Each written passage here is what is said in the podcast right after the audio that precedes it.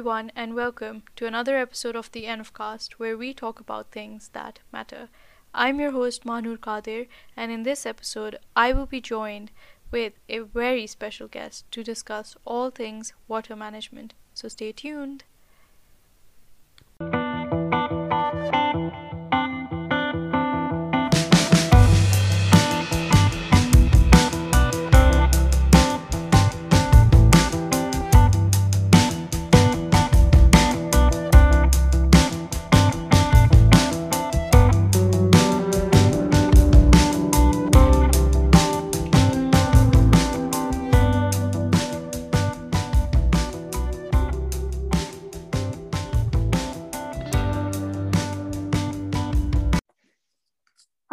Everyone, and welcome to another episode of the ENVCast. Hope you're all doing well and keeping safe.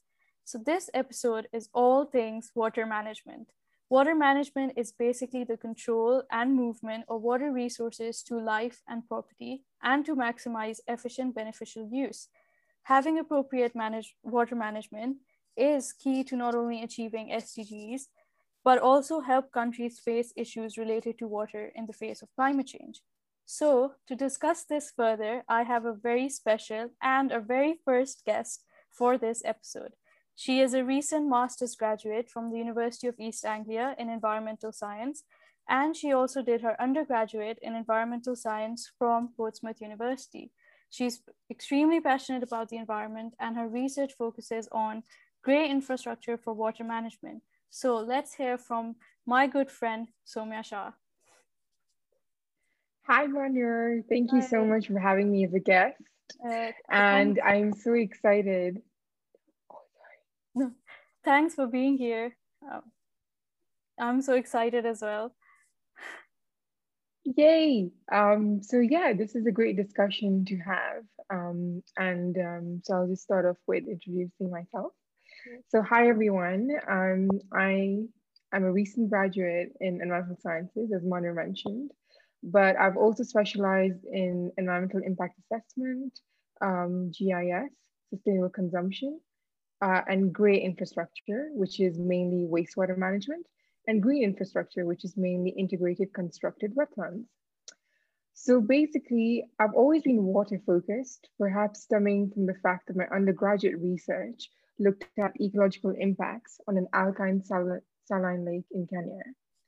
And having looked at the problems I researched, it prompted more curiosity into the possible solutions that could be applied, which combined people and nature, that is, engineered water management solutions. And to our listeners, I would just want to give a slight introduction to what gray and green infrastructure mean. So gray infrastructure is basically defined as human engineered infrastructure for water resource management. Uh, the use of the color gray is indicative that most of these structures are made of concrete. Uh, green infrastructure is defined as an interconnected network of open green spaces that provide a range of ecosystem services, including natural vegetative systems and green vegetative technologies located in urban, suburban, or rural areas. So examples of such infrastructures can include constructed wetlands, rainwater harvesting, urban agriculture, amenity green space, and bioretention curb extensions and sidewalks, amongst others. Oh, that's really fascinating, um, especially the whole thing about gray and green infrastructure. Uh, I also had uh, the pleasure of reading your dissertation, which was again really inspiring and really well written. So, and especially the fact on how you explore inter integrated constructed wetlands the, to improve and cleanse water to reduce the impacts of eutrophication. So could you please tell us more about that? Perfect. Uh, thank you, firstly, for reading my dissertation. So excited that someone, you know, had a chance to go through it all. Yeah. Hope you didn't get bored. No, it was so it was so good. So it was really interesting the whole time. So it was good. yeah. Perfect. So yeah, so basically my master's research is was focused primarily on assessing the sewage effluent nutrient removal efficiency. Wow, that's quite a mouthful. um, of an integrated constructed wetland, which is a form of infra green infrastructure, and it was based in Norwich, UK.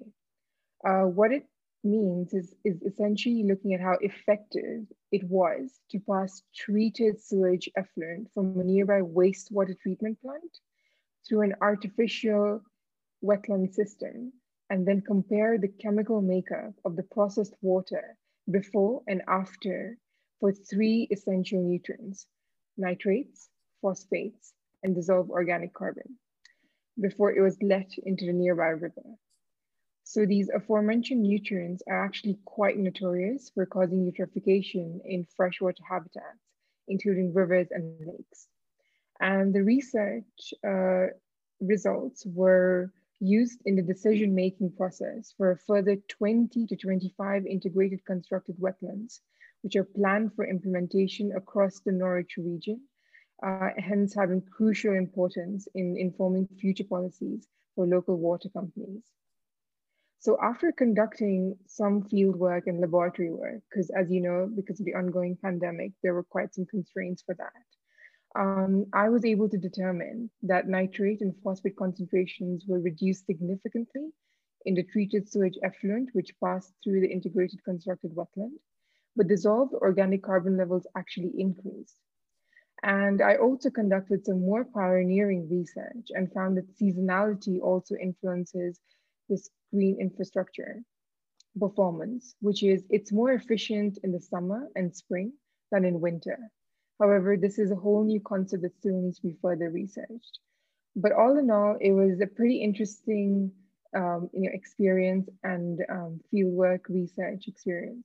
And it just showed that there is possible possibility in the integration of green and green infrastructure, which is you know, quite exciting to me as a water scientist yeah that is that is really exciting especially how uh, your results could be used in decision making processes so it's a very significant uh, moment you know to and and also really important. So uh, so it would be like a huge thing in terms of water management which is great. Definitely. Yeah. Thank you. And i think they're also being used in other parts of the uk as well right? Um, in ireland and yeah. Yeah. The, uh, so it it basically I think started um, in the north of the UK and it's come down into the south. Oh, okay. uh, and it's just you know recently developing in many different areas around the UK. Just Yeah. because uh, at first there were not as many, and not a lot of people were actually open to this idea uh, of artificial wetlands um, and how basically they would work. But once you know we carried out research and there have been some success stories in and around the country, I think it's just be you know really pushed um, and gained momentum. And uh, the success stories, you know, are also not just in environmental preservation, but also economically, they're pretty amazing. Yeah, uh, yeah. Because while I was also reading for this, it it's it was great to see how they like bring in biodiversity as well as the human aspect together in order to improve water quality. So that's amazing. What role does grey infrastructure play in achieving UN SDGs? Wow, that's actually a pretty, pretty amazing question and so relevant in today's time. So the role of gray and green infrastructure, according to my personal opinion, is pivotal in achieving the UN SDGs, particularly for goal six, clean water and sanitation. The overall use of grey infrastructure, including dams, seawalls, water treatment plants, and pipes, amongst others, has definitely been around for much longer with a larger reach. However, recent research carried out in the Western world has established that having a focused use of grey infrastructure is not completely efficient in water management. Uh, there's been increased integration of green infrastructure, such as integrated constructed wetlands. A report by the global consultancy Mott MacDonald uh, determined that places like New York are actually including more elements of green infrastructure alongside renewing the existing green infrastructure as an approximate $1.5 billion can be saved through this integration. Another example is found in the 2018 synthesis report on water and sanitation by the UN, which advocates for the synergistic use of both green and grey infrastructure as part of nature-based solutions, as it maximizes benefits and system efficiency whilst minimizing costs and trade-offs. It also goes on to say that water management still continues to be dominated by traditional human-based gray infrastructure and remains to be underutilized by nature-based solutions, which actually include inf green infrastructure. And this is particularly applicable for the developing nations where incorporating indigenous local knowledge with appropriate green and gray infrastructure will lead to sustainable management of resources, particularly water, and on the whole, most habitats. Another example of the potential use of green-gray infrastructure is actually highlighted in the recent research paper by Mulligan et al. 2020, in which they investigate basing gray-green infrastructure in Kibera, Nairobi, an informal setting. Uh, so the results show that involvement in the co-development of small-scale green infrastructure changed people's valuation, perception, and stewardship of nature-based systems and ecosystem services. These results can have huge implications for larger scale adoption, um, integration and management of urban drainage infrastructure, which is much needed in Kibera. Uh, it also suggests that hybrid systems of infrastructure and governance constitute a resilient approach to incremental and inclusive upgrading. So on the whole, there is definite traction into integrated use of gray-green infrastructure in achieving the UN SDGs, again, particularly aligned to achieving goal six of clean water and sanitation. Oh, I 100% um, agree with that. And um, especially when you said that how, you know, it's dominated by so far like gray infrastructure and for the developing countries, because I know Pakistan has a big issue with wastewater. And seeing that Kenya is already you know moving towards green and gray infrastructure there's hope for other countries like pakistan because they only know like the you know typical wastewater plant treatment. So i think with the wetlands with the tertiary treatment it could be you know a great advancement in improving water quality there as well because 80% of the population there have unsafe water so i think wow. uh, it's yeah it's a great no absolutely and i completely agree um, and you know great example of bringing out pakistan because it is part of a lot of the uh, you know other countries in southern asia uh, which have a huge problem with drainage and you know uh, water treatment.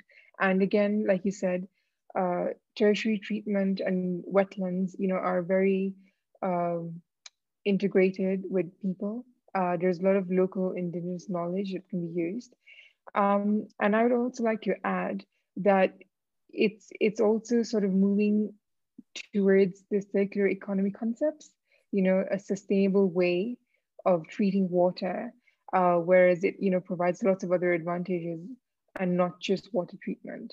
Uh, so I feel like this uh, application in Kibera will be a great um, example for other areas which have a lot of informal settlements, such as the, Dharavi slum in India as well. Um, and I feel like, you know, starting somewhere and having a pilot project run through and seeing what, you know, issues come up and what we can improve in other places uh, can then later be tweaked in the other locations. And I think it will just be a fantastic application of this amazing technology. Exactly, and it, it would be so sustainable and cost effective, and it also considers the environment, so that would be amazing uh, yeah, so I think uh, thanks for your input on this. I think this is like the closing bit of the episode. So yeah, I think once these are developed, it would be a great solution to water and the issue of water related to climate change as well. Yeah. So what would you, you know, do you have any uh, things, any advice on what individuals can do to help this? That's a great question, and thank you so much for asking that because uh, it's you know super relevant. Um, so I just firstly want to you know go digress a little bit and just sort of discuss what I feel about the importance of gray and green infrastructure. So green and gray infrastructure actually play a very large role in our everyday lives. Um, there is no you know settlement or residential areas built without adequate drainage and that goes even for office complexes and a lot of the uh, you know buildings that are being built now. Um, Uh, and also, water resource management has actually become a crucial part in sustainable development globally. It is part of the wider dialogue now. So the development of new eco-friendly management technology continues to grow, and with it, the opportunity for scientists like ourselves to make valuable contributions having large-scale impacts. And this applies to a wide range of factors such as employment, ecosystem restoration, business case feasibility, and the general aesthetic appeal. With the contribution of my personal research in this field, I remain very optimistic on the continued development and use of green grid infrastructure in water management and can't wait to see what its future holds. And now coming back to your you know, main question of what individuals can do, I feel and I hope to see a cross-generational involvement in this field. I, you know, do not think that it's only for scientists like you and I uh, that can do the things that are meant required to be done. I feel like the everyday person can also get involved. It can just be something as little as finding out where your water goes to uh, and what your water treatment plant is doing, what your local water companies are doing in regards to their, you know, water management technologies. And perhaps a lot of, uh, for an example, in the UK, a lot, a lot of these wastewater plants are actually based next to farms. And what they've done is asked the farmer and rented a little bit of land from the farmer where they've developed this wetland. So it's you know benefiting both the company and the farmer. And I feel like you know if such things can be tried out as pilot programs around the world to see how you know better we can use the land, or even if it's perhaps barren land that we can convert into an artificial wetland and you know place a wastewater plant nearby and have the process sort of go on I think that that would be great. And such things actually involves, you know, a wide range of people. Again, coming back to the point of cross-generational, where the older generation has, you know, a lot of input on how the land has been and, you know, what is good, what is not.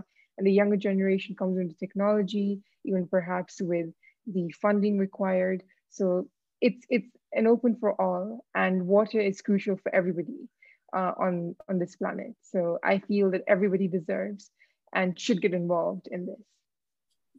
Oh, that is really um, that is so true, and they're really integrated because considering that they're all social, bringing the older generations, the younger generations, and the environment. Especially when you talked about the farmers, how it benefits not only the company but also the farmers. It's a great way, and especially in countries where they're dependent in ag- um, in agriculture and uh, uh, water. So that would it's a great initiative to put forward and like we can everyone can join and take part in it to help you know start the conversation and to help it grow. And it's also really inspiring to see how your research is contributing. So that is um, really great as well. Um, yeah. Thank you. Thank yeah. you so much. Um, and you know of course you're doing amazing stuff as well. And I'm just excited uh, that I got this opportunity and chance to, you know, talk about this. So thanks so much for having me over and being a first guest. I'm so I so know. honored. Uh, this was so great. Yeah, I'm I'm like I'm honored to have you on ENVCast, like to be the first guest. So thank you for being here and talking about such a crucial topic.